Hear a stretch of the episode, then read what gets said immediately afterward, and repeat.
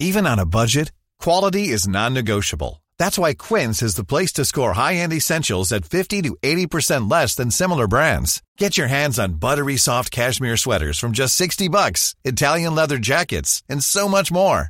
And the best part about Quince, they exclusively partner with factories committed to safe, ethical, and responsible manufacturing. Elevate your style without the elevated price tag with Quince. Go to quince.com slash upgrade for free shipping and 365-day returns. Hey, it's Ryan Reynolds, and I'm here with Keith, co-star of my upcoming film, If, only in theaters May 17th. Do you want to tell people the big news? All right, I'll do. Sign up now and you'll get unlimited for $15 a month in six months of Paramount Plus Essential Plan on us. Mintmobile.com slash switch. Upfront payment of $45 equivalent to $15 per month. Unlimited over 40 gigabytes per month. Face lower speeds. Videos at 480p. Active Mint customers by 531.24 get six months of Paramount Plus Essential Plan. Auto renews after six months. Offer ends May 31st, 2024. Separate Paramount Plus registration required. Terms and conditions apply if rated PG. The Michael Reade Show podcast. Tune in weekdays from 9 on LMFM. To contact us, email now michael at lmfm.ie. Thursday morning, the 28th of March. Good morning, with much debate and discussion from now till 11am. This is Michael Reade on LMFM. What does the United Kingdom want to do over the next two weeks? It must decide what it wants before the 12th of April, or it will crash out of the European Union by then. It was to leave tomorrow, as you know, on the 29th of March, but has had that deadline extended to, agree on a route that it wants to take. This morning, the only thing the UK is saying is no. Yesterday, MPs said no to eight proposals, no to no deal, no to membership of the single market and customs arrangement, no to remaining a member of the European Economic Area, no to negotiating a permanent and comprehensive UK wide customs union with the EU, no to the Labour Party's plan for a customs union and a close alignment with the single market, no to revoke Article 50, call the whole thing off, and remain in the European Union, no to a public vote to approve a Brexit deal before it is ratified, essentially a second referendum, and no to seek a managed no deal Brexit if an exit agreement cannot be reached. They have also said no on two separate occasions to Theresa May's deal. That is no on 10 occasions. So, yesterday, the Prime Minister said she would step down if MPs said yes and agree to her deal. Essentially, she's saying, back me and sack me. Let's talk about this with Sinn Féin MEP Matt Carthy. Good morning to you, and thank you for joining us here this morning. And it's the DUP today that's saying no. Yeah, if anybody ever doubted the influence of the DUP, um, their characteristic for saying no has now become the mainstream in Westminster. I joked to somebody yesterday afternoon that Theresa May had said that she would resign once her deal has been passed in the clearest indication yet that she's going to be around for a very long time.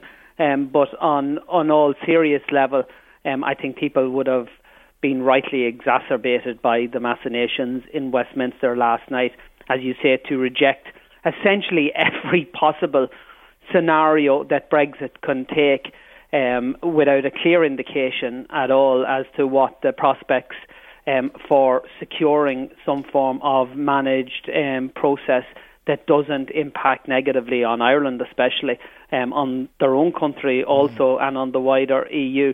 So I think we're back to where we were. We have essentially three scenarios that will work out over the coming days and weeks.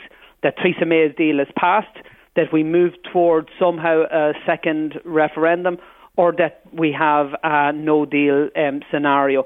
And all three of those prospects are as likely as the other, and they're all as impossible as the other at, as things stand, including the prospect of a no deal scenario.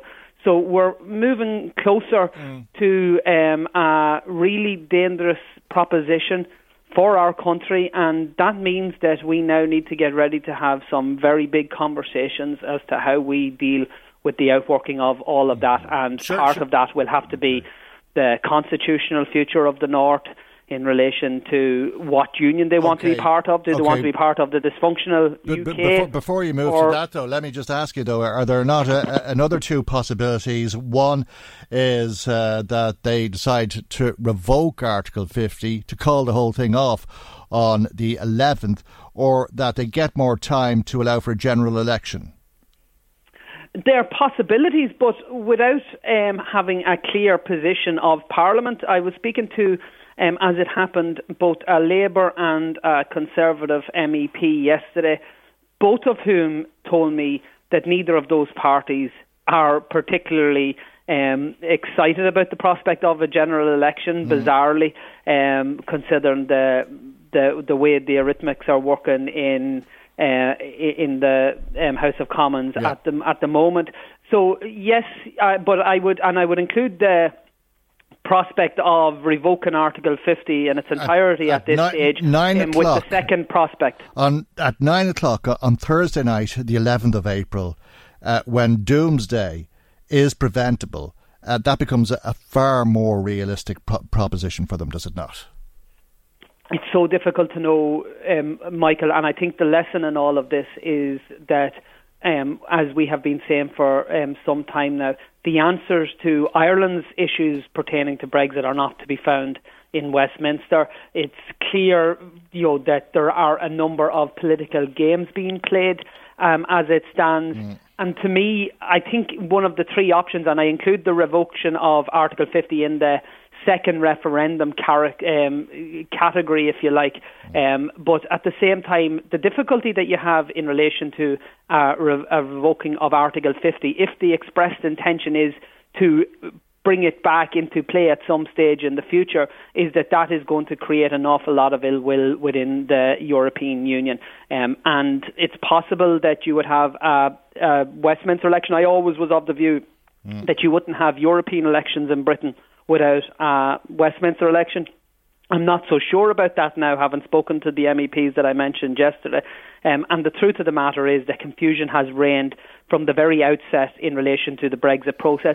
And the reason confusion has reigned is because from the very start, the British government have never rightly considered the implications for Ireland and especially for the North. That is the crux of the problems that we now have because Theresa May told her conference when she was first elected that she was going to take Britain out of the customs union, that she was going to take the north of Ireland out with it, and at the same time she was going to avoid any hardening of the Irish border when everybody who had any semblance of understanding of either trade or Ireland or the European Union would have been able to point that that is a contradiction that cannot be um, squared because the two things are are completely incompatible. And from that moment on to now, we have yet to have a single sensible or realistic proposition made by the British government hmm. as to how it would deal with and address Well- those issues. And instead, we have the situation now, the ludicrous hmm. situation now, where the one party in the north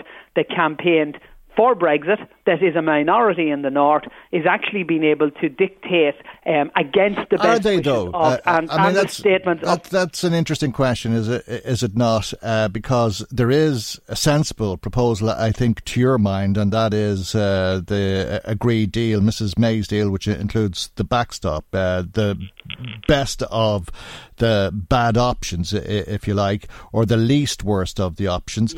Uh, but uh, has the DUP got that power? Uh, can Mrs. May not get this deal uh, approved without their support?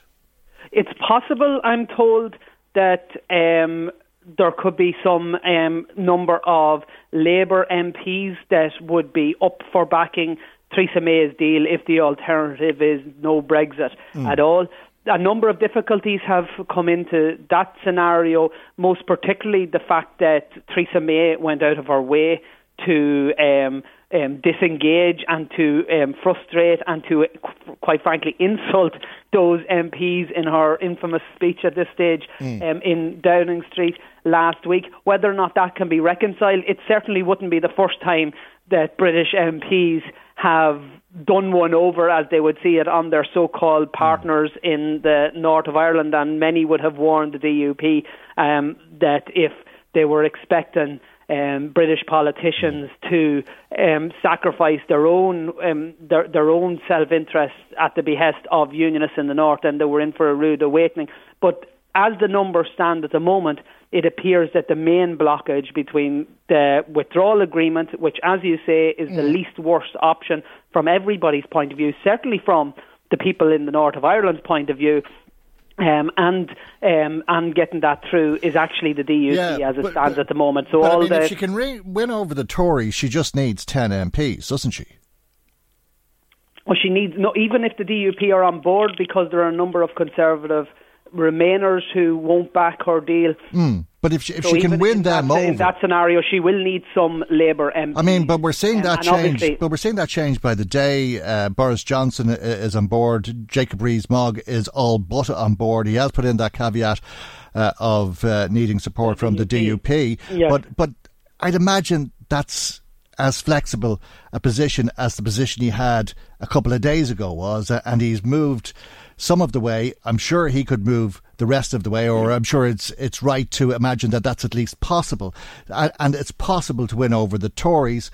And if that is the case, then she just needs the support of 10 MPs. And fair enough, she may not be able to govern. It might spark an election, but it may conclude in an agreement on Brexit. Yeah, the difficulty we have is that the likes of Jacob Rees-Mogg and Boris Johnson Johnson um, are looking at this through their own power games as well. So the reason why Jacob Rees-Mogg um, changed his position this week initially was because he thought that Theresa May's deal was going to get through and he wanted mm. to be on the right side in terms of positioning himself for the leadership contest. Likewise with Boris Johnson. Mm. The reason he is now or if it didn't, or if it didn't get through, he said, but if it didn't get through, he said you were going to stay. They were going to stay in Europe. yes, well, this is the this is the the complications in terms of the narrow margins that are at play in relation to the House of Commons. So it goes back to again two things. One was Theresa May's disastrous decision to call an election, but again, that's British politics and that's up to them. Mm. But crucially, it goes back to Theresa May's decision to play from the very outset to the hardest wings within her own party and then subsequently to the hardliners within the DUP, so that those people who she now needs to coerce or to um, entice to support her mm. deal are people who she has been alienating from the very outset. So she has to undo two or three years of very damaging rhetoric and manoeuvring in relation to those people to try and bring them on board. I hope that she mm. does because I do believe, even at this stage, in relation to providing the certainty that's required, in relation to dealing with the outworkings of um, of, of, of, Brexit, which is going to be bad in any case yeah. for Ireland, that the withdrawal agreement and the backstop contained within it is the least worst option. But as I say, but there's really three options. Case, if this if this confusion continues to reign. Mm then it, it, there will come a point, quicker than many people may realise, that we have to have those big conversations in relation to how we deal with these issues at mm. an Irish level, an island of Ireland level, because quite clearly, um, whatever happens with regard to this deal, even if it's to be um, got through by some miracle, mm. in the aftermath, we're dealing with the future relationship between Britain and the EU. And again, we're going to be back to a number of these games once again. And we're at a disadvantage in all of this because whenever we're discussing this, we're a small island country on the edge of Europe. That country that's leaving the EU stands between us and the rest of Europe. Um, and all of the difficulties that mm. that would present in any case are compounded by the fact that we're a divided island and, and that and part of our country is being dragged against its own democratically expressed wish. But in terms the of British the stalemate government. now, uh, uh, I mean, you've outlined uh, how ridiculous all of this is because what we're trying to do now is agree to sitting down and making an agreement which is the future relationships uh, agreement. Uh, and that is all it is. It, it, doesn't set out the terms of the relationship. It, it's just a, agreeing to yeah. make an agreement, and we're not getting to that stage at all. But as things stand, it seems as though there are probably three options. One is that Mrs. May's deal will be passed. Two is that the United Kingdom will stay in the European Union. And three is that they'll crash out. And I imagine that them crashing out is the least likely option. You would hope so, but I would say on the face of it now, it appears that all three of those options are impossibilities when you look at them singularly. The difficulty is that one of those impossibilities is going to happen. So, as I, w- as. I said at the outset, it's likely that it's likely that um, no deal scenario would happen as much as either of the rest of them. So, do, do, do you mind if I do, do, you mind, Matt, if I just advise our listeners, if you are scratching your head at the moment, don't worry, you're not stupid. That is what he said, and it somehow does make sense. Sorry, go ahead. Go go ahead. no, and that's and that's the um, the feeling here in the European Parliament. Mm. I'm speaking to people across the board from across Europe. It's amazing that you're dealing with MEPs um, in some instances for which Brexit isn't the most important thing that they're dealing with right now. Mm. Excuse me, um, Michael. Um, but at the same time, as they're looking in at what's happening in Britain, they are completely dumbfounded that um, a country so large that has mm. such a history, some here would believe it has a positive history. Obviously, many of us from an Irish point of view would disagree with that, but they are absolutely stunned at the scenario that has evolved and that you have this situation uh, regional party, as the British would call it in the terms of the DUP, um, who are a minority within that region, as they would call it, um, who are having such a strong influence against the majority of wishes from the part of Ireland that they mm-hmm. come from. So, um, just, just a, another uh, way of looking at all of this is uh, how impossible these options are. Because we've spent a, a, lot of time talking about how impossible Mrs. May's option or her deal might be to reach an agreement on, uh, and that might prove to be the most impossible of all, even if it is the most preferred uh, come uh, the 12th of April uh, because she's been told she can't put it to the House uh, again. And John Bercow, the Speaker of the House, reiterated that yesterday.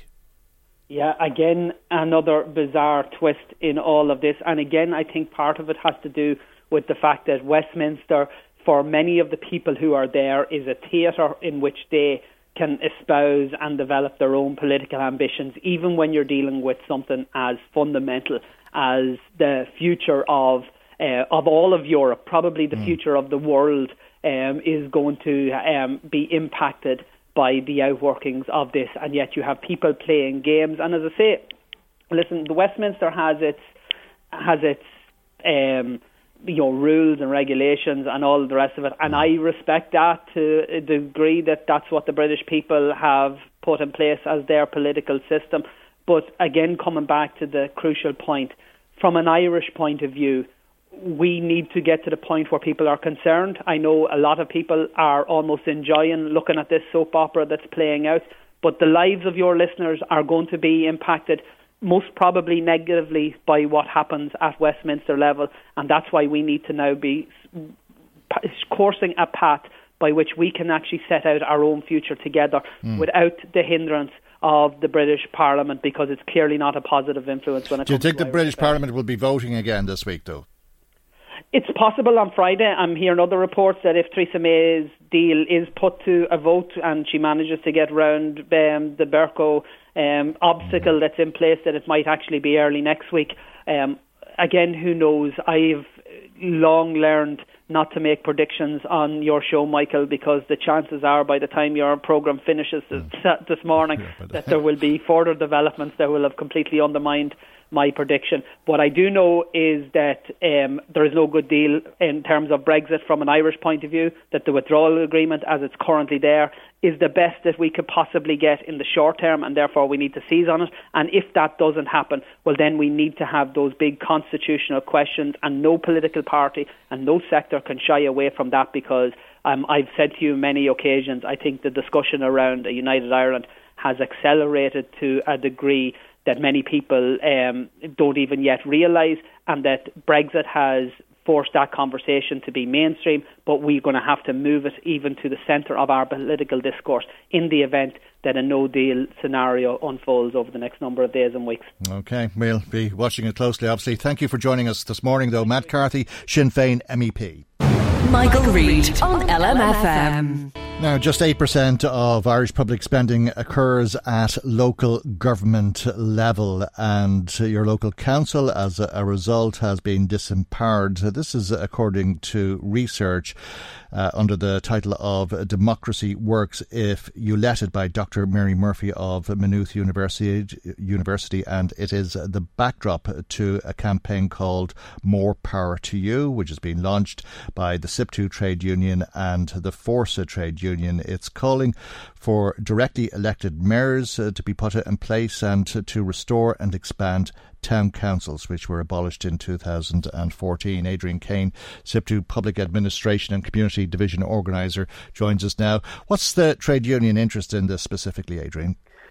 Morning, Michael. Um, well, we had the launch of the, the campaign um, yesterday, and I'd have to say it was it was very well attended by uh, across the entire political spectrum. But trade unionists, um, as well as all your listeners, are people who live in the local community obviously, uh, as SIPTU and Forsa and also um, uh, Connect. Connect are involved in this as well. Um, we, we, live in the, the local community. We deliver the services to people. We know what the problems are. Um, and also, our members have been uh, up against it in terms of the kind of, uh, as Mary Murphy had delivered in her report yesterday, talked about the four dead hands uh, over um, local government in this country. And one is this centralising tendency. The other is more power going to the unelected people. Um, we've also then had huge outsourcing and privatisation over the last 20 years or so. Mm. And then on top of all that, you've had this austerity programme over the last number of years. And even if you're to look at your own council in Louth, there's now 15% less staff than what there were employed in 2008 you no longer have the Dundalk or uh, Drogheda Borough councils have been stood down. So there's a huge loss of power, there's a huge loss of autonomy, and there's a dilution in the services that are being provided by people. And there's, there's many people uh, who, uh, in Louth and indeed uh, Meath, and uh, I'm sure across uh, the country, will never forgive uh, the Labour Party for abolishing those town councils. No, and I, I think even in fairness to Brendan Howlin, he, he, he said that that that was the, the, the worst decision that that government had, had made. And uh, I, I, I, I definitely think that was a, a bad day for government uh, in the in this country. And we are calling for, and we have a number of pledges that we're looking for candidates to sign up to. Um, but one one of them is the the restora- restoration of town councils. But it has to be a revamped version as well, in which you've had this continual drift away uh, of uh, functions from town councils, even if you, you know, at a cursory look, if you waste, water, roads, housing, driving licenses, third level grants, it's an almost endless list where in other countries the opposite is happening. And I, have been on your show before, Mike, and I talked about this phenomenon across Europe of remunicipalisation of services that had previously been privatised coming um, coming back in house. Um, and that that's the, the direction that we need to go. We're looking for champions and people who would who, who believe in local democracy. It always strikes me as strange is that nearly every TD in, in Dáil begins their life as a councillor. They know what the problems are, but once they get into into the national parliament, they, they, they seem to forget about um, the local councils are having any interest uh, of divesting power there. Well, and Mary Murphy made a point a, yesterday. A, a, lot of, a lot of the politicians would argue otherwise and say that they haven't forgotten and that they're very focus, focused on local issues and the work of local uh, authorities. But there's many people who would say exactly what you've just said uh, about the Labour Party and when it not just uh, assumed office at a, national level, but when uh, it uh, coalesced with Fine Gael in government it abolished the councils. Is it a, coincidence uh, that the launch of this campaign coincides with the Labour Party bill to restore those councils? Well, it, it, it's it's not a the, the, the, it's an independent. Um, um, so it is a coincidence union movement that, that, that, that it, it, it, was pure, pure co- coincidence in terms of uh, where the the Labour Party are, are, are uh, attempting to restore the town council. But this is something that has been in gestation for the last number of months um, between ourselves, um, Forsa and, Connect. But I, I would just, there was a, point I wanted to make there in terms of uh, Mary Murphy, who, is the author of this uh, report, drew some link between the the abolition of the dual mandate and uh, an increased um, divestment of functions then to central government over that period of time uh, as well. Okay, and the dual mandate is when politicians could be both a councillor and yeah, a TD yeah, or senator. Yeah, yeah. Mm-hmm. but, but uh, I mean, I, I think the, the statistics, as you quoted at the uh, uh just uh, at the beginning there, in mm-hmm. terms of in Europe, the average spend um, by a government via local government is around twenty three percent in Ireland, it's at 8%. In Denmark, no, a, a similar kind of landmass to us, it's at 64%. And there was actually a, a, study done in 2014, which again Mary Murphy referenced yesterday, called the Local Autonomy Index. And we ranked the, the last in Europe in terms of um, how many councillors or representatives that we have per population, mm. the the level of autonomy, the level uh, of functionality, um, what spend is at local level, etc. You know, so there's a uh, lot just, of work to be. Just on the issue done. of uh, uh, mayors, uh, directly elected mayors, uh, is there a risk that we'll be giving more money to councils to spend on politicians who will be making decisions for political purposes? I, I think, in terms of the the town councils and, and lo- looking at the, the the mayor situation as well people liked their town council, and they were effective even from the point of view of pester power. That you saw your town councillor walk on the street and you could get on to him about the, the, the pothole not being filled or whatever. And you need that sort of accountability, but they also need the power to be able to to invest um, locally.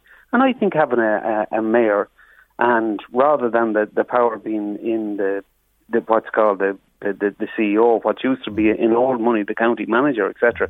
That's a good day. And that means that people do have to have real power. But it also means that councillors have to be responsible as well and maybe take tough decisions too. But they're held accountable from the point of view of, um, you know, being up for election every number of years. I made a point yesterday and said, like, local government came into this country in 1898. It's arguable that in 1898 there was more power divested to local uh, uh, uh, authorities under British rule than, than what there has been under the Republic, albeit with a much narrower, narrower uh, electorate, obviously. But okay. you know, the, this centralising function has to has to stop because typically the debate talks and says, "Oh, we're a small country, couldn't we do this centrally?" Mm. As opposed to the, the principle on which Europe is built of subsidiarity. And when you, you look across the water, where people felt that they had a lack of sovereignty. What what the way that we should be going as a functioning republic is bringing power as close to people as possible, that people can hold people to account and they can see them walking down the street every day. Okay, we'll leave it there for the moment. Thank you indeed uh, for joining us uh, on foot of uh, the launch of uh, the More Power to You campaign. That's Adrian Kane, SIPTU Public Administration and Community Division Organiser. Michael, Reade on LMFM. Now, a 45 year old uh, man uh, who was alleged uh, to have been a member of the IRA was found guilty yesterday at uh, the Central Criminal Court of raping two teenage boys at a Republican safe house in County Louth in the early 1990s and in 2001.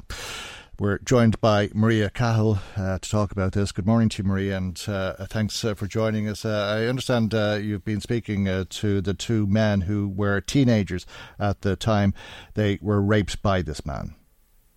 Good morning, Michael. How are you? first of all, apologies to you and your listeners. I have a, a bit of a virus, so I'm hoping my voice okay. pulls out. Um, but yes, I have spoken um, throughout the case over the last number of years, um, yesterday and again this morning um, with the victims, and I have a message from one of them. Um, he says he would like to thank everybody um, in the local area and also wider afield who have supported them um, in their search for justice, and he is deeply appreciative of that. And I, I just want to pay tribute to both of them um, for their incredible bravery in not only coming forward in the first place, but also in seeing this case through to conclusion and, you know, they have got a result now, and I know that they are hopeful that sentencing will bring some measure of closure for them. But I think coming forward in the climate that they did um, to take that case, which has been ongoing for quite some time, a number of years, and um, standing up. I mean, I know that they'd suffered from intimidation um, in their local area, from smears and attacks verbally, from attempts to, I suppose, try and put them under pressure, and they saw the case through. Um, they went on the witness stand. They were put through a trial by the perpetrator, and um, you know, I, I just mm. want to say to both of them um, that they are two very brave individuals and that their actions in standing up um, will yeah. hopefully help. Well, you know uh, better than most uh, what it, it, means to come forward as uh, somebody who's been uh, the victim of a sexual assault, let alone to have been raped, let alone to have been raped as a teenager. Uh, these uh, particular people were very young. One of them was just 13 or 14. Yeah. The second guy, I think, was 17. So we're into the realm of paedophilia. and we're also then talking about the fear that people may feel uh, from members of the IRA, something that you can certainly testify to, Maria Cahill. Uh, we're not allowed to name the two men no. uh, because of legal reasons, but you know who they are, as you say. You've been speaking to them. A lot of people know who they are, uh, and you contend that Gerry Adams knows who they are. Absolutely. Uh, there's no shadow of a doubt, and he will also be aware of the perpetrator's identity. And I do want to make this point because um, people know how Sinn Féin have reacted on this issue over the last number of years. I think their actions, the party as a whole, um, have been despicable in the way, the corporate way in which they tried um, initially when I went public in 2014 to try and smear me in an effort to damp this issue down, and that um, it was they were unable to do that. Um, mostly due, and I have to, to thank um, the members of the wider public who saw through the attempts to fire smoke balls all over the place and to try and, and stop victims from speaking.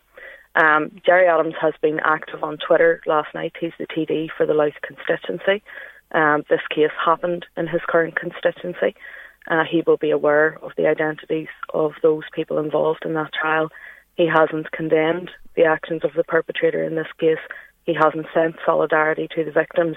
And I think it is incumbent upon him as a public representative first and foremost to do that and to also call on other victims to come forward to report their abuse and to reassure them that when they do that they will not be smeared that attacks will not be directed towards them and that victims will be given every support conceivable to allow them to take their cases through the court because that is the arena in which cases like this should be dealt with. Okay, um, we've heard. I don't want to link this uh, to any other story that we've spoken about on the program previously because there are legal restrictions. But we've heard of similar stories of sexual assaults in IRA uh, safe houses and that there were a lot of people involved, or obviously in organising these safe houses uh, and setting them up, uh, and uh, the same people becoming aware of the allegations that were being made. Members of Sinn Féin, uh, some members of Sinn Féin and the IRA on occasion, and people out in the community for that matter. Uh, are, are there questions as far as you understand it? Again, I'm not relating it to stories we've heard previously, but are, are there questions as far as you understand it in relation to this story specifically for people uh, who were not brought before the court? Well, yes, and again, I want to be very careful about the legalities and sensitivities in relation to that. In relation to the wider issue, I suppose, which takes it off this particular case, I think that in any case where there are allegations that a Republican has abused people in a safe house, and if there were any actions or inactions by other people that absolutely those people have questions to answer. And I don't think that in the, the general issue that those questions have been answered sufficiently. I think we have seen denial after denial actually in relation to a lot of it. And a lot of adults have responsibility here um, in relation to this issue. There are a lot of people across the country who have been involved in similar situations, I suppose.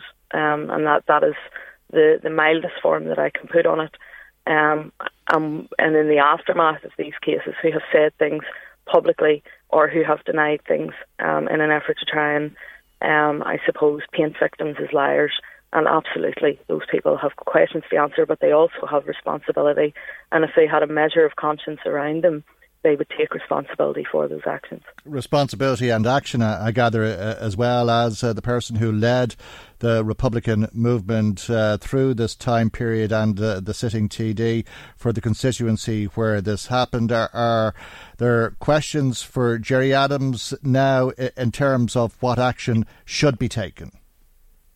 There will also always be questions for Gerry Adams as far as I'm concerned, and I base that on my own personal experience once I went public, and people will be aware, so I'm not going to rehash my case or, or link it to this um, in any way. Um, but I know that my case had an effect on other people in relation to people coming forward um, to try and get help, to get support. I still have people coming through to me with um, allegations of cases, and all of those allegations have been passed to either the Gardaí or the PSNI, or in some instances both. Um, Gerry Adams will always, as far as I'm concerned, have questions to answer. He has, again, in my opinion, failed to take proper responsibility or to be absolutely candid in relation to his knowledge on the issue. For example, when I went public on the 14th of October 2014, you will remember that the Sinn Féin party, um, as a whole, online and offline and on the public airwaves, um, really went on the offensive. Um, and at a point when I was probably at my most vulnerable um, in the public domain, and you know they effectively tried to call me a liar. And a week later, Gerry Adams wrote a blog where he admitted that the IRA had, in his opinion, dealt with. Um, he said they had expelled or shot sex offenders. Clearly, in this case, um, there is no allegation, as far as I'm aware, that either that man was expelled or shot. Um, so there is another example of a case which doesn't tie in with what Gerry Adams had written in his blog. Um, but there were other, you know, quotes from people like Mary Lou McDonald, for example. While she said that people who abuse children could not call themselves as Republican, she also, uh, quote for quote, on radio said, I believe that the people who volunteered to the IRA were decent. Yes, I do.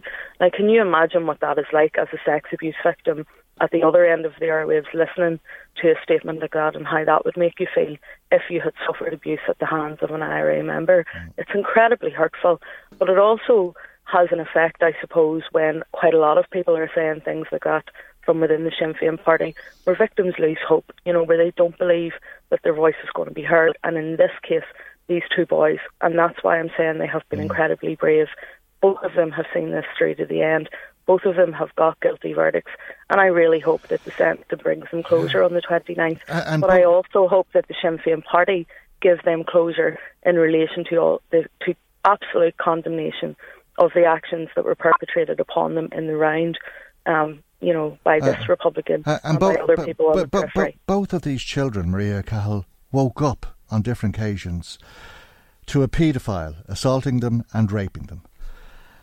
And the part part of the defence, uh, it, seems, was uh, that uh, at some stage uh, this man says he, he, was having a relationship with one of these people. Uh, the two men uh, have obviously been vindicated. Are, are, you concerned that these allegations were known to other people? Known to members of, Sinn Féin, and I asked that question because it was an IRA safe house, and those allegations were not passed on to the authorities as we have heard alleged in other stories. Well, look, again, I am treading the bounds of legality here. Let me say that if that is the case, if, uh, and I, again, it is very, um, it would be incredible to think that people were not aware of allegations of this nature uh, prior to this court case coming um, and prior to this um, case actually running, that people may well have been aware of these allegations, and those people have the answer for their action or inaction on this case. But let me tell you in, uh, in the round from my own experience that the you know mm. When I went public, I was deluged with people coming forward with snippets of information about a range of different cases, and I passed. I think around. Sorry, that's my uh, parking meter sure. going off. Someone just walked in front of my car. right. um, mm. You know, but I, I was deluged with people coming forward with information, and again, that information was passed to the Gardaí, and we are talking about a significant number of alleged people who, who alleged perpetrators of abuse who had perpetrated quite heinous actions on children. And the thread that linked all of those um, cases, or the majority of them anyway, was that they did them um, as Republicans who felt that they could get away with those acts because they felt, um, in my opinion, that they had cover to do so. That the name of the IRA would mean that people would be too frightened um, to come forward. And certainly in my own mm. case, you know, my own abuser uh, was an IRA man, and that was a significant factor in why his victims did not report him sooner.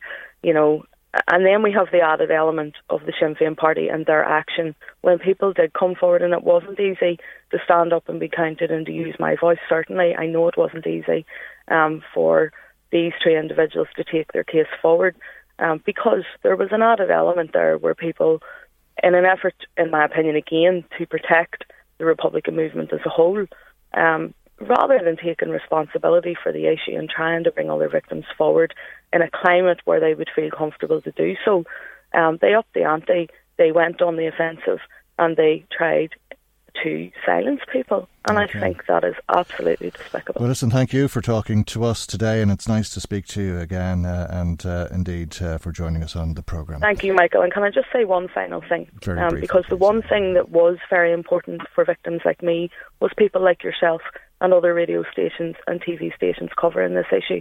Because if you hadn't given those victims a voice, then it would have been very, very difficult for other people to come forward. And I, the last message that I want to send that if anybody is sitting at the other end of this radio station who has been in a similar situation to myself or these two men who haven't come forward to get help, that they should do so and that they should feel comfortable to do so. And I certainly will make it my business to make sure that those people are given every support available to them. Maria Cahill, thank you very much indeed for talking to us thank today. You. Michael, Reade on LMFM. Now let's find out what you've been saying to us. Marie Kearns uh, joins us with some of the calls and text messages that have been coming to us this morning. Good morning to you, Marie. Good morning, Michael. And we're still talking about it. Yes, it's Brexit. Oh, okay. David from Dundalk says the DUP, in his opinion, an absolute disgrace. They have no regard for the people in the north who'll be badly affected if there's a no deal Brexit. The backstop is not going anywhere. What part of this does the DUP not get? Says David. Okay. Tom says that the DUP are taking a lot of flack over the stance on Brexit, but what about Sinn Féin? Maybe if they'd taken up their seats in Westminster, at least they'd have a vote and they'd be representing the people uh, in the north. Hmm. Uh, Would they be representing the people who voted for them not to take up the seats? Seamus in the dog says, Am I understanding this right, Michael? Mm. The MPs voted not to leave the EU without a deal, but they've rejected all deals so far. How on earth is all of this going to be resolved? Seamus is running out of patience. He's running out of hope, Michael. Is he? Yes. Mm. Yes. I, I, haven't got an answer. Yeah. He's looking for comfort mm. from you today. No, Any comfort? no comfort at all. No, no, not not unless it's a, a deterrent. You should celebrate yourself every day, but some days you should celebrate with jewelry. Whether you want to commemorate an unforgettable moment or just bring some added sparkle to your collection, Blue Nile can offer you expert guidance and a wide assortment of jewelry of the highest quality at the best price. Go to Bluenile.com today and experience the ease and convenience of shopping Blue Nile, the original online jeweler since 1999. That's Bluenile.com. Bluenile.com. Many of us have those stubborn pounds that seem impossible to lose, no matter how good we eat or how hard we work out. My solution is PlushCare. PlushCare is a leading telehealth provider with doctors who are there for you day and night to partner with you in your weight loss journey. They can prescribe FDA-approved weight loss medications like Wegovy and Zepbound for those who qualify. Plus, they accept most insurance plans. To get started, visit plushcare.com slash weight loss. That's plushcare.com slash weight loss. Hey, it's Ryan Reynolds, and I'm here with Keith, co-star of my upcoming film, If, only in theaters May 17th. Do you want to tell people the big news? All right, I'll do it. Sign up now and you'll get unlimited for $15 a month in six months of Paramount Plus Essential Plan on us. Mintmobile.com slash switch. Upfront payment of $45 equivalent to $15 per month. Unlimited over 40 gigabytes per month. Face lower speeds. Videos at 480p. Active Mint customers by 531.24 get six months of Paramount Plus Essential Plan. Auto renews after six months. Offer ends May 31st, 2024. Separate Paramount Plus registration required. Terms and conditions apply if rated PG. Urgent or something like that. okay. Uh, John also phoned in on the same topic, and John says that looking at the shambles, as Mm. he calls it, in the UK Parliament, he's glad that they're going, glad that they're leaving the EU. Oh, He okay, says yeah. because Mm. what type of politicians are they? And he thinks that when you look at what's going on, all he can say is, God help the people that live in the United Kingdom. Mm. Because he says if they do leave the EU, how on earth are they going to run that country? Okay, well, careful what you wish for. I won't explain that. I just hope uh, you don't live uh, to realise what I mean by it. Okay, moving from that then to your interview with Adrian Kane there, just in relation to enhancing the powers of uh, local authorities. Mm. Uh, Rob was listening in to the interview and he feels that town councils should have a greater say. He says that they should be able to decide where the funds are allocated and be able to invest locally because after all, if you're living locally and in the area, you know exactly what's happening. Eugene from Dundalk listening to the discussion. I fully support the re establishment of services through the local authorities. We all know the problems with. Uh, some pri- privatisation of services like the bins. Back when the council was in charge of them, there was no problem with dumping. Now that they've been privatised, people, many people can't afford to get rid of the rubbish, so dumping is a big issue. I think that the council can make it more efficient, he Mm, says. okay. Uh, Mairead from Drogheda says that she'd love to see directly elected mayors. She thinks that the way mayors are elected are a joke because at the moment it's all about packs and power. That's what it seems to her. And she says not necessarily maybe the best person for the job. And she thinks that there would be much more engagement if there were directly elected mayors. Okay, yeah, and more power, uh, which uh, I think is uh, the objective, so that decision making would be done in a different way. Can we go back to Brexit uh, for a moment and uh, let's try and make sense of it uh, because I think people enjoy the verdict as delivered on a daily basis by the British newspapers, and that's one of the reasons why we tend to look at them regularly these days. The Financial Times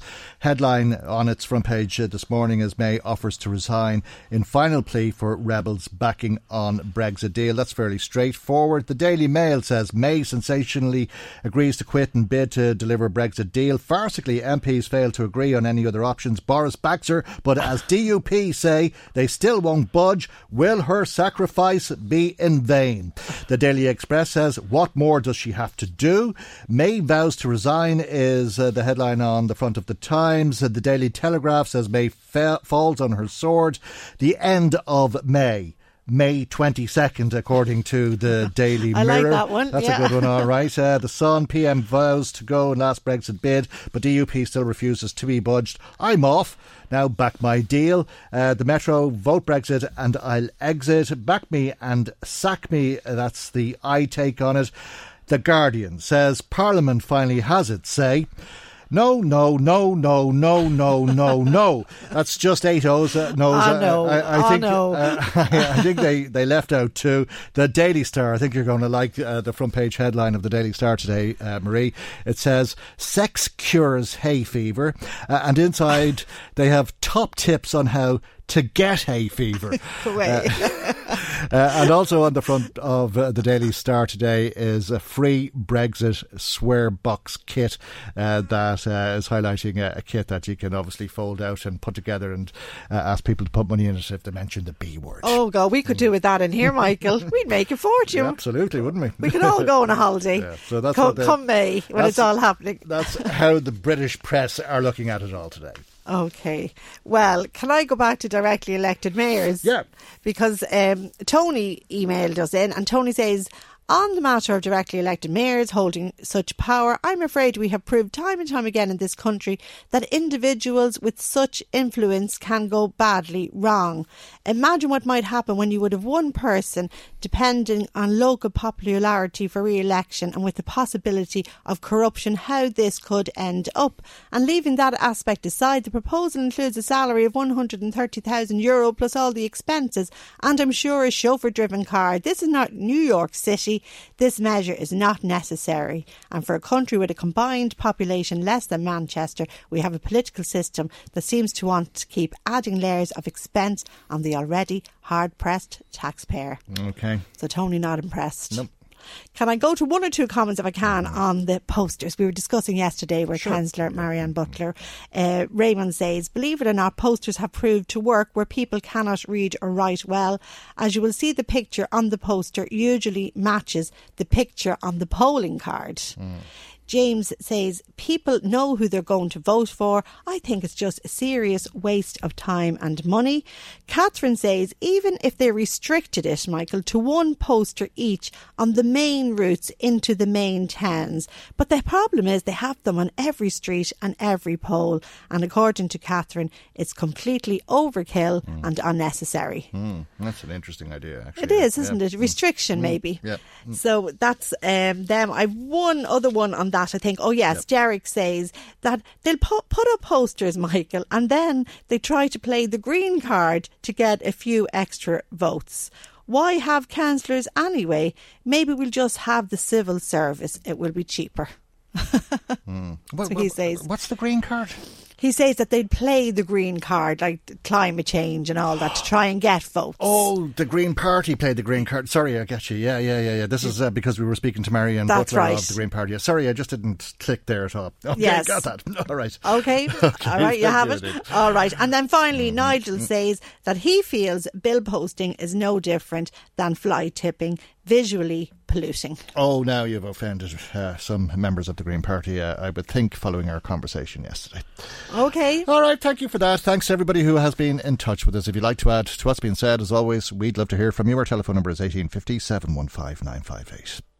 Michael, Reade on LMFM. Now let's uh, return uh, to uh, the violence uh, that has become commonplace in County Louth. In Drogheda, as you know, there's an ongoing feud between criminal drug gangs, and uh, there is ongoing problems in Dundalk for the same reason. It appears as though uh, the two towns are being are under siege because of uh, the problems in Drogheda and the feud that's taking place between the two gangs. And uh, the Dáil heard yesterday specifically uh, a story about one particular family in Dundalk. We'll hear some of the interaction now between Sinn Féin TD for Louth, uh, Gerry Adams, and the Minister for Justice, Charlie Flanagan. Last week I visited one family in Louth who are quite simply living in terror.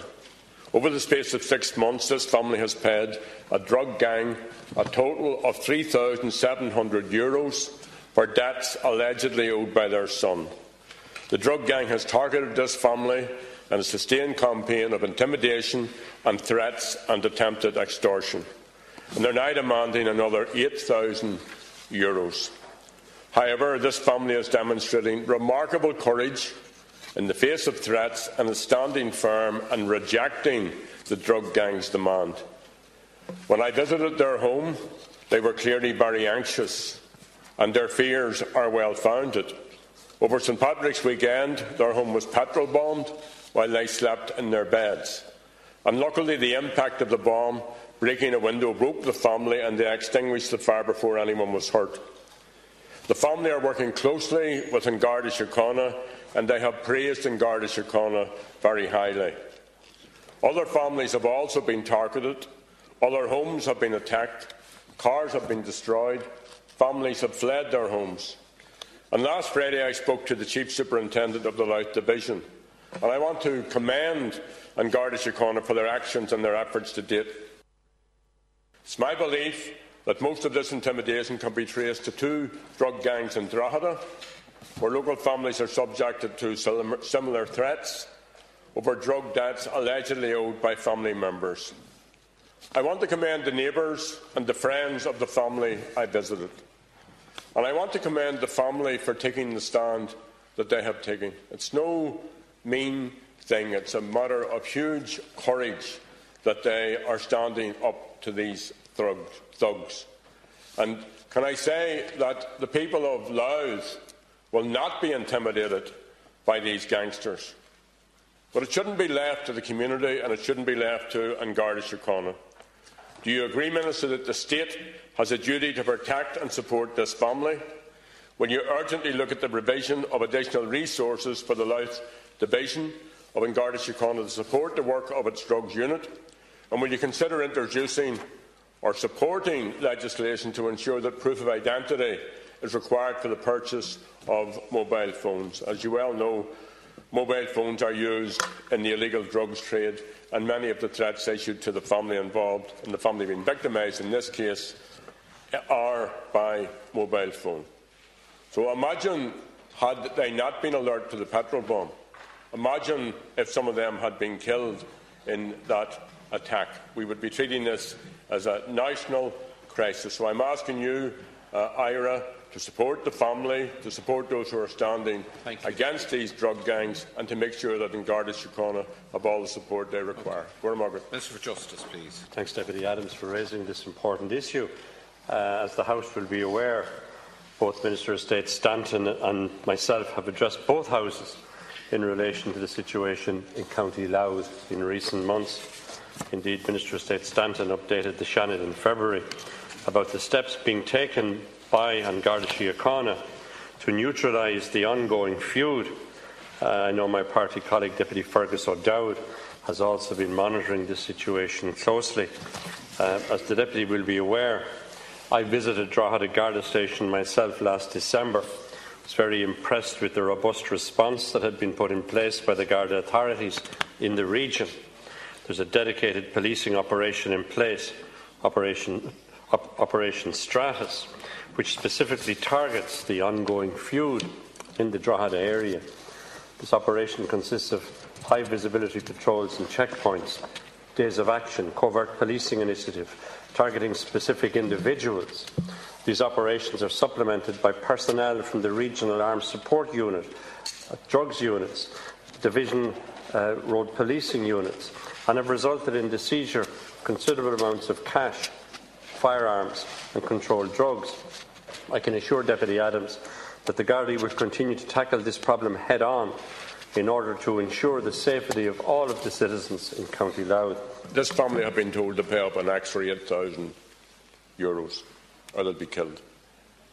Their home is barricaded in a makeshift uh, way. Yes, they are getting the support and the attention of An Garda Síochána and the command, and they commend An Garda for that, and they do have the support of their neighbours.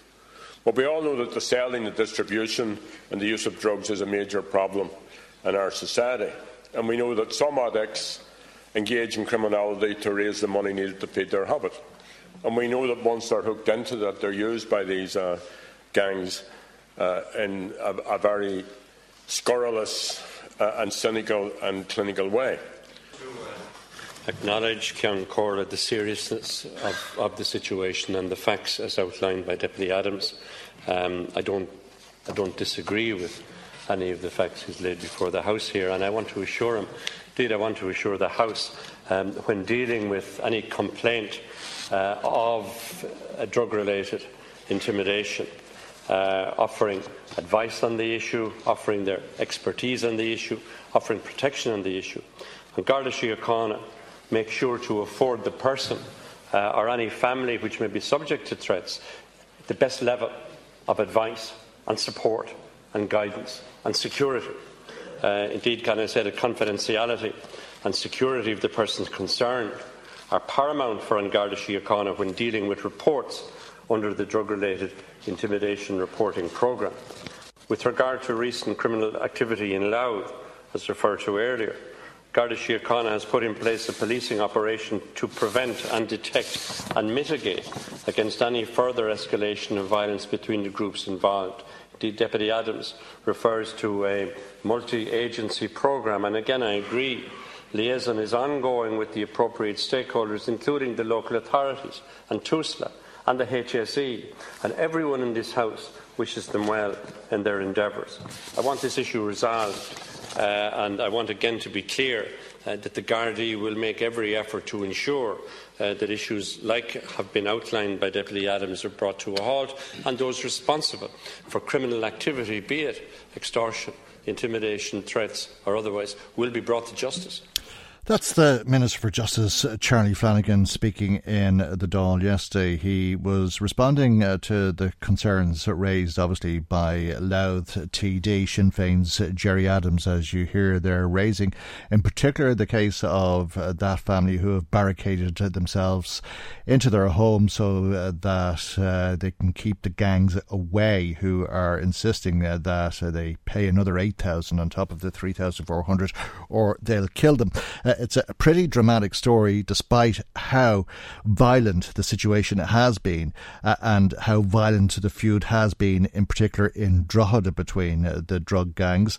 Uh, and we did ask Gerry Adams uh, to speak to us about that particular programme or about that particular story on the programme uh, this morning, or at least we attempted to make contact with Mr. Adams to talk to us about that particular story. We also, I should say, that we made an effort uh, and uh, asked that uh, Mr. Adams would speak to us uh, about uh, the sentencing yesterday of uh, a 45 year old man for the rape of two young boys at an IRA safe house in County Louth. we haven't ha- been responded to by Gerry Adams, but just to make clear that obviously Mr. Adams is welcome to speak to this programme on his local radio station as the TD for Louth at any stage. Michael, Reade on LMFM. Now we'll talk uh, about uh, Brexit uh, again with Verona Murphy, who's uh, the president of uh, the Irish Road Haulage Association. Good morning to you, Verona, and uh, thanks for joining us. Before we talk about Brexit, though, perhaps we could talk about gender briefly, because as a woman who heads up the Road Haulage Association, you're bucking the trend, it would seem. Eurostat is saying the transport sector is not gender balanced. Just 22% of women in Europe are working in transport, and Ireland close to bottom of the league. Why is that, do you think? Yeah, well, you know, there's a myriad of reasons. I, I, I have never felt, Michael, that I'm bucking the trend. But however, look at, I, I know many, many women in transport, and I often feel like we are 50-50. I don't see the same divide the only place I do see it is actually driving of the vehicles. Now, I would say it's probably not a job that a woman would see herself doing. However, it is certainly a job that any woman can do. It's not, there's nothing to fear. I mean, the driving can be taught. Mm. Things like changing punctures can be done by commercial companies. Many of us, even the men, don't do that anymore. Mm. You know, but there, something significant is happening today. One of our corporate partners, Circle K, are actually open opening a new services on the N11 it's actually this type of feature that's missing, particularly in Ireland. At the moment, if you drove from Donegal to Dublin, there isn't a pit stop available for a woman to take a toilet break. Mm. Men obviously function differently, and it's not as significant, but it is a significant feature for a woman. And then the first one you come to on the M1 actually closes its doors to the shop and to the operations at 11 o'clock at night. No? So okay. some facilities are just not there. Mm. We're catching up. Now, I know there's several other stations due to open around the country, and all that's going to serve as well. There is the maternal factor when it comes to ladies getting involved in transport. Um, the fact that we're in Ireland, we have a 50-50 system. Mm. We've got 50% of our fleet operates abroad. Difficult for ladies to be away, particularly if they have family. Is that what you well, mean by the maternal factor that women raise children? From that uh, uh perspective, right, well, okay. well, generally, the, you know, it's it's more difficult for the woman to leave the family in that mm. regard. But that's not to say it is not a job that precludes women. It's a mm. job I can give you the experience. Mm. There's nothing in it that a woman can't do. What about Absolutely. strength? What about strength and the the weight of freight? Uh, I mean, when you get to the other side, are you lifting boxes off that are perhaps no. too heavy for some people? No, very very little of that goes on. We do manual handling courses, which you probably have to do even in the radio studio. But the reality is that no, everything is done by forklift. It's done by pallet trucks. You you engage help, but no, there's nothing that I would say a woman. Mm. Uh, there's I can not see any different. Anything that I've ever done okay. in the industry you know, I've I've often stood back and let a man change a puncture. It, been, it didn't mean I couldn't do it. It's been suggested to me that I, would do a manual training course on handling some of the guests on the program, but that's another day's work. Uh, what, what, what, what, about security? Uh, is, is, it safe for a woman uh, to be out in remote areas in the dark of night, as is quite often it, it, it's the reality of that is that nobody is safe. Everybody has to be responsible for their own security, and it's something that we're experiencing for the last number of years, with particular to the migrant issue. We we do fear for our drivers, and we have to be very vigilant in how we train them to deal with this issue. Mm. However, I've always found in the realm of being a woman in the industry, I am it's overprotective absolutely that all the other drivers will look out for you, but certainly there is a significant amount of self reliance in that you, you use your head, okay. you don't expose yourself to those types of problems, you know, and uh, particularly I would say in Ireland we have issues, even in the service stations here at night time, you know, you've got to be mm. vigilant where you park, you've got to secure your truck and load, and most importantly, yourself. Yeah, well, I'd certainly think about it and think about it several times uh, before uh, I did something something like that myself. It's, uh, as you say, the same issue for everybody, regardless of gender. But are employers misogynistic? Uh, is uh, there discrimination against women? Are they taken seriously when they apply for jobs? Oh God, absolutely. It has never been like that in our sector. I would say the reality of today is man, woman, or child because we have a huge driver shortage. It's experienced across Europe. It's increasing mm. actually. It's getting worse. But no, there is absolutely, if you can drive, you can drive. Uh, we're not misogynistic and certainly the industry isn't. Okay. Interesting because women are far better drivers, as we all know. So um, it's hard to understand uh, why they're not more uh, involved in uh, transport. Uh, but perhaps uh, that will change as a, a, result of issues like this. But where they'll go and how they'll get there is obviously at uh, the heart of the ongoing Brexit debate. Uh, what did you think of what Michael Gove had to say yesterday uh, about uh, goods being test, checked and t- tested somewhere in continental Europe as a, a way of getting around a hard border on the island of Ireland? Well, look, at it, it's pretty much as much as Michael Gove knows. Uh, uh, it's been displayed readily in Westminster that they just don't know their job, and it's very unfortunate for us because outside of the UK we'll be the most affected. I take heart in the fact that it's displayed the world over now that they do not know what they want after rejecting just about every proposal that was put on the table last night. Mm. The one thing we we can see is heavily endorsed with a huge majority is that what they don't want is a no deal. It's very, very possible now that Theresa May will get her deal over the line. The DUP are certainly one big obstacle. That's no surprise there. So it comes down to very much the deal an election or another referendum. Mm. And I think if, if there's either of the latter two, you're going to see uh, quite a delay. And at our at this stage, we are also absolutely fatigued by Brexit talks, negotiations, preparations. That I would actually relish a two-year wait at this stage because we're, we're it's mind-boggling what we're going through um, from our own mm. business perspective, trying to pre- prepare for a, a, scenario that we don't know what it is, and entertaining the circus. Uh, you know, uh, uh, in, it's, in, in, it's not enjoyable anymore. No, in an ideal world, you'd be more of a star reader than a Guardian reader because uh, the Star has decided to lead today with hay fever. Uh, causing problems with sex or something, and they're advising on how to get hay fever. Uh, but they also have on it a, a, sin box, and they're making available a sin box uh, for people who use the B word. Uh, whereas the Guardian, on the other hand, has run out of space for the amount of no's it's published on its front page. And it's funny how things turn around because if you look at the Star and the Mail, they were the instigators of it, and and a bit like uh, uh, Boris Johnson, they've done a 100 or 360 degree U-turn. I mean, Johnson now and Gove are probably looking at being the next leader. There's mm. no doubt about it. I've always said that if Theresa May gets her deal over the line, she'll resign, and and possibly because the woman is absolutely exhausted. Give or take whether you like her or not, the woman has she's she's stuck to her guns. She's stuck to what she has believed in as regards the deal. I, I'm grateful for that because I do believe that particularly for our sector, our employees, their mental uh, uh, health going forward that the backstop is the only option for us.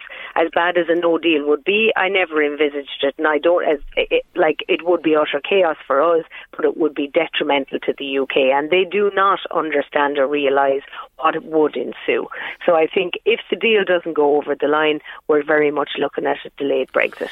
People are saying uh, that there could be an accidental crash out. Uh, there could be also uh, could also be an intentional crash out uh, because other than uh, leaving without a deal, uh, there is no option for them. they're going to be the laughing stock of Europe, the laughing stock of the world.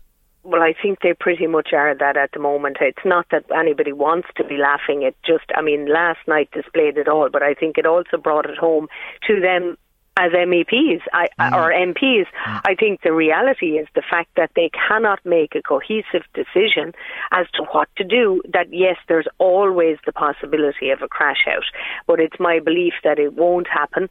I think they have got to get their act together, but you can see the frustration levels at EU level are wearing mm. down. MEPs are trying to prepare for what's an imminent election. I mean, it's not that far away. It's they all have huge amounts of people to canvass, so that's a much longer canvas than any national or local election. Mm. So they're very much looking to draw a line in the sand here, and they've given them till the 12th of April. I know the crash out on the 29th, that deadline is gone. Our new deadline is the 12th of April. And I think that in the, in the very near future, with the promise of Theresa May's resignation, you're going to see the deal over the line. And if you don't, it's one of the latter two options. Well, that's if that's MPs are, are, allowed to vote on it, of course. Uh, I mean, this is uh, the hurdle hurdle that she has to cross. It. Well, I think Bercow can be overruled if there's a will that eh, whether I'm she sure puts it can, there or not. Yeah, I mean, yeah. if it's a case of everybody, obviously somebody convinced him to make that statement, I, and equally, I'm pretty mm. sure mm. he can be convinced to change his mind. He's uh, he's a Remainer, by the way, mm. uh, so I think uh, in the light of it, uh, certainly he doesn't want a no deal. He would likely go for the backstop mm. deal they could stay uh, indefinitely. They could revoke Article 50 Wouldn't and call the whole be thing wonderful? Off. I just would, don't would, think would, they have the wherewithal or the intelligence to do that. They, well, no, no, no, no, no, no, no, no, no. Ah, no, no, no, no. That, that that's completely unfair. Uh, because I've been thinking about this now. That that's a, a, very interesting word you've used because I think you're talking about some of the most uh, intelligent people uh, in the United Kingdom who are proving that no matter how intelligent you are, you can be very, very stupid. Well, I, for a good reason. I mean, if you look at the controversy that has been surrounding Jacob Rees-Mogg's uh, portfolios and the money that he's made, one would have to ask, was there a good reason behind holding out on Brexit? You know, I mean, that's a very cynical attitude, but it has yielded him some wonderful results in the millions. So I don't know. I, I think uh, fundamentally you don't have the same level of intelligence or practicality that you have here in the Irish government. By no means. Uh, the last night displayed that. The division after two years of ongoing possibilities and Brexit on the agenda with nothing else really much going on, there hasn't been one indication as to what is required. Mm the UK's uh, Brexit or the UK's referendums, by the way, are not binding.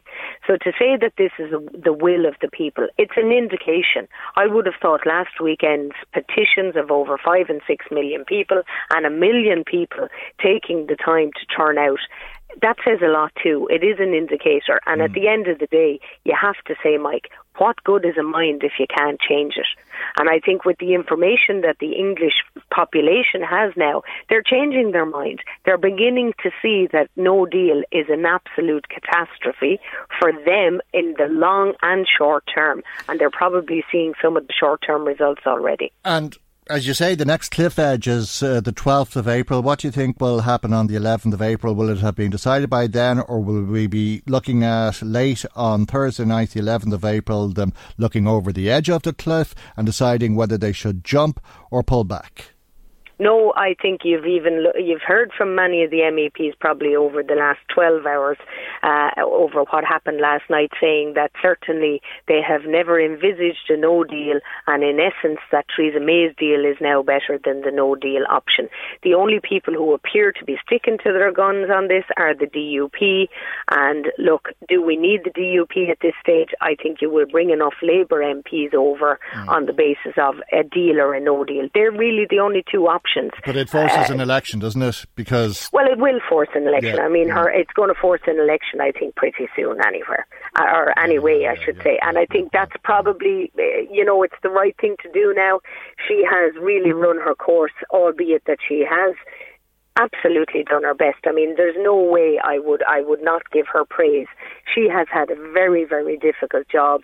She's lasted it. She stuck it out, and it's lasted a long time.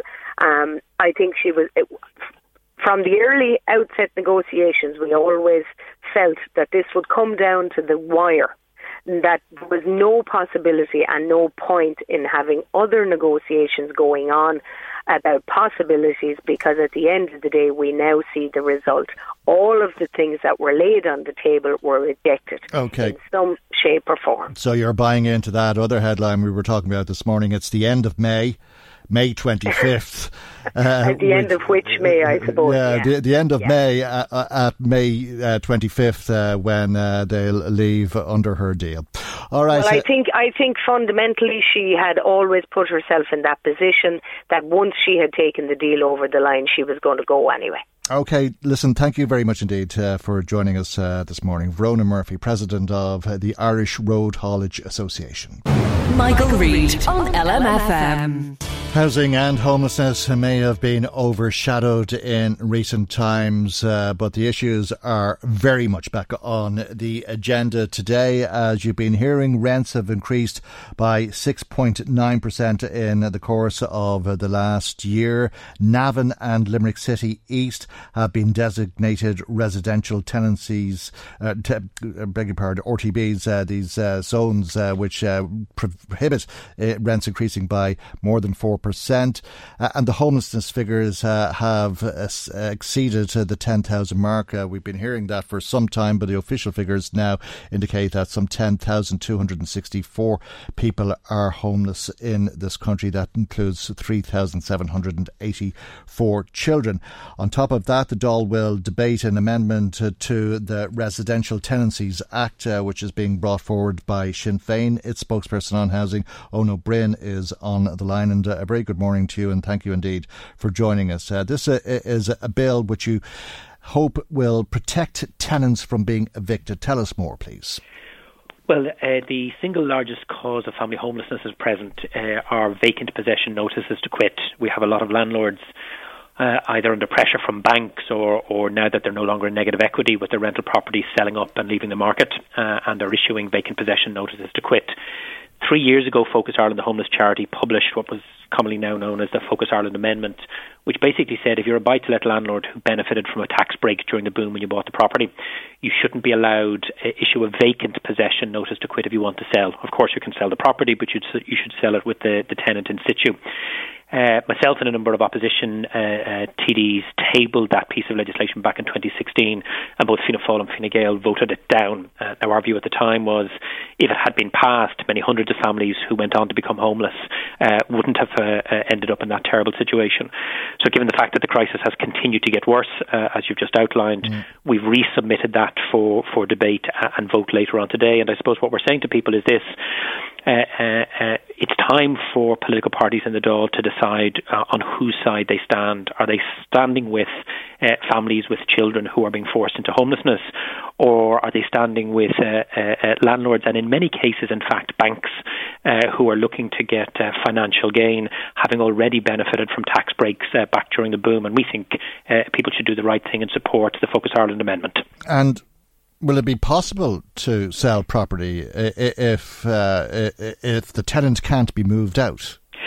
Yes, but what is, is more likely to happen is that that property would be bought by another landlord. I mean, if you think about it, if you're a commercial landlord and you rent property to a business, uh, uh, and then you decide to sell that property. You sell that property with a business in it, and another commercial property owner purchases it, and you know uh, your your local cafe or your local shop or your your mechanic mm. continues trading. In, in, many other European countries, a similar condition applies to rental properties. Uh, I suppose what we're saying is is the category we're focusing on particularly is landlords who already benefited from a tax break from the taxpayer uh, back during the boom, uh, that those people now need to give something back. And it may result in, in them selling their property at a, a slightly lower price. Yeah. But given the fact that the bulk of these landlords are, are looking to sell uh, in order to repay a debt to a bank. Uh, well, you can only sell to a potential is, landlord. Well, we think it, we think it will increase the likelihood of landlords buying. Obviously, anybody can buy the property, uh, but we think uh, if the tenant is in situ, it'll mean more of these properties will remain in the rental market because other landlords will purchase them. Because they'll be able to haggle and buy it at a discounted price. Well, it's not so much at a discounted price. What what some people will claim is, is that if, if particularly in the in the high demand areas for first time mm. buyers, if you're selling a property vacant, you you get a, a slightly increased uh, price for it, and that depends on on the region. But the crucial point is this: uh, we now have 3,784 children sleeping in emergency accommodation. Uh, that's an increase of 490 percent on when Fine, Fine Gael took office back in 2011. Uh, uh, vacant possession notices to quit are driving this family homelessness crisis. So we think this is a, a measure, an emergency measure that's needed mm. now. But it will devalue property, won't it? I, I, mean, if you're trying to sell a property uh, and you take away a huge potential market uh, and leave just landlords available to buy that property, you are devaluing the property. Well, of course, if a child spends two or three years in emergency accommodation, uh, that's two or three years of their childhood uh, and their social and emotional development that's taken from them. So if you're asking me to make a choice between reducing the number of children who are having years of their childhood and their development stolen from them or uh, reducing the amount of profit that a buy-to-let landlord, or in many cases a bank, is going to get. I'm sorry, but I'm going to side with the rights of the child. And, and you believe it has to be either or, do you? In the current climate, it absolutely does. I mean, if you if you talk to the frontline uh, uh homeless charities, they're telling us that 50, 60, in some cases 70% of homeless family presentations hmm. are, are coming as a result of vacant possession notices to quit. And again, I want to stress the landlords we're talking about already got a tax break back in, in, in the height of the boom. They already got a cash transfer from the taxpayer. Mm. Given the depth of the crisis and given the huge impact that family homelessness has on children and so many children, we think this is a reasonable emergency. Okay, but but let's not forget that if you devalue the properties, uh, you're giving an advantage or a reward, if you like, to potential purchasers uh, who have to be landlords in this circumstance, and it acts as a disadvantage and a penalty, if you like, to first time buyers who might want to start a family or people who might want to move home uh, so that their children can be closer to schools or whatever the case may be. And again, all I would say is this the worst penalty of all is to force more and more children into emergency accommodation. Uh, so you're absolutely right. There are first time buyers out there desperate to get on the property ladder. There are people trying to rent. There are people trying to get closer to work, etc. And and all of those people need to have their needs met. But the most extreme need at present, in the context of what we're talking about, is families who today have notices to quit in their hand, and next week or the week after or the week after are facing homelessness and months, in some cases years, in cramped B and B and emergency accommodation. Many of these are working families, people with increasingly decent jobs uh, but they'll be rendered homeless. So we have to decide now in this homelessness emergency what is the greatest priority. And again, what I say is, I think, very reasonable. Let's stop pushing more and more children into homelessness. If they're living in a rental property and the landlord under pressure from the banks is going to sell, let them sell the property with the tenant in situ.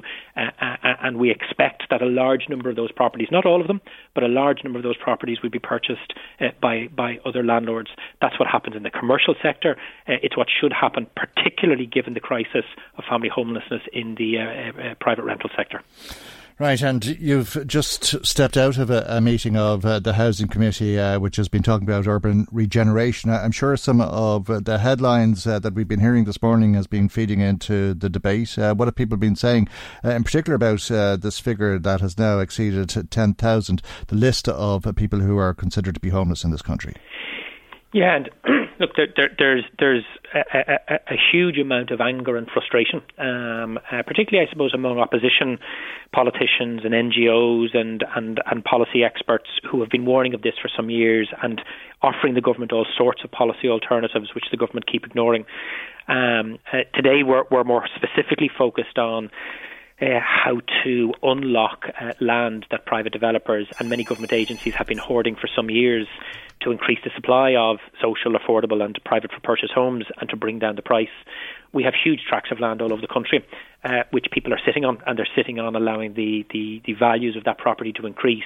Uh, that's slowing the delivery of much needed homes, and it's increasing the price of those homes uh, when they're eventually delivered. And uh, Independent Deputy Mick Wallace uh, has a bill which we're considering in detailed uh, scrutiny today, which is to make the vacant site tax much, much more punitive, not because we want to raise money, but we want to force uh, uh, landowners, including state agencies. Mm. Does that does that explain a, a story that's uh, making front page news today of, of how 370,000 euro was spent building each of the six houses on, on a site in Tipperary when you could buy them locally for half that price? Yeah, you see, one of the issues in, in house prices, uh, and this also affects social housing through the Part 5 and the private developments, is the price of land and increasingly uh, financial investors and and uh, uh, uh, uh other lenders are investing in land because they see it as a secure long-term asset and they see it as something that the price will always rise the consequence of that kind of speculative investment is it's driving land prices up and that's adding to the, the cost of the house. So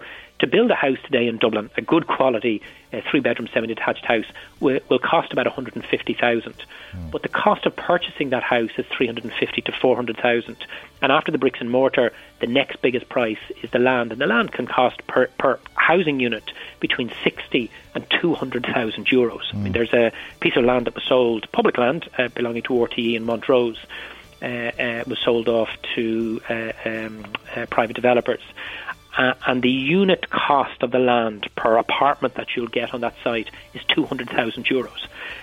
Um, now, of course, the argument is that that land shouldn't have been sold in the private sector. It's mm. public land. It should have been used for some other purpose.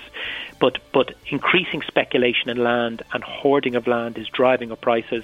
And, and the biggest losers are actually some of the people we were talking about a moment ago. Okay. Working families looking to buy or rent and simply being priced out and of the market. Feeding not just problems. affecting Dublin, okay. it's affecting the commuter belt, including some of uh, the listeners okay. in your counties. I'm over time. I have to leave there. Thank you very much indeed uh, for joining us. Uh, Sinn Féin's spokesperson on housing, Eoin Ó Broin, brings our programme to its conclusion. God willing, we'll see you for our next programme tomorrow morning, 9am on LMFM. Good morning. Bye bye. The Michael Reade Show podcast. Tune in weekdays from 9 on LMFM. To contact us, email now michael at lmfm.ie.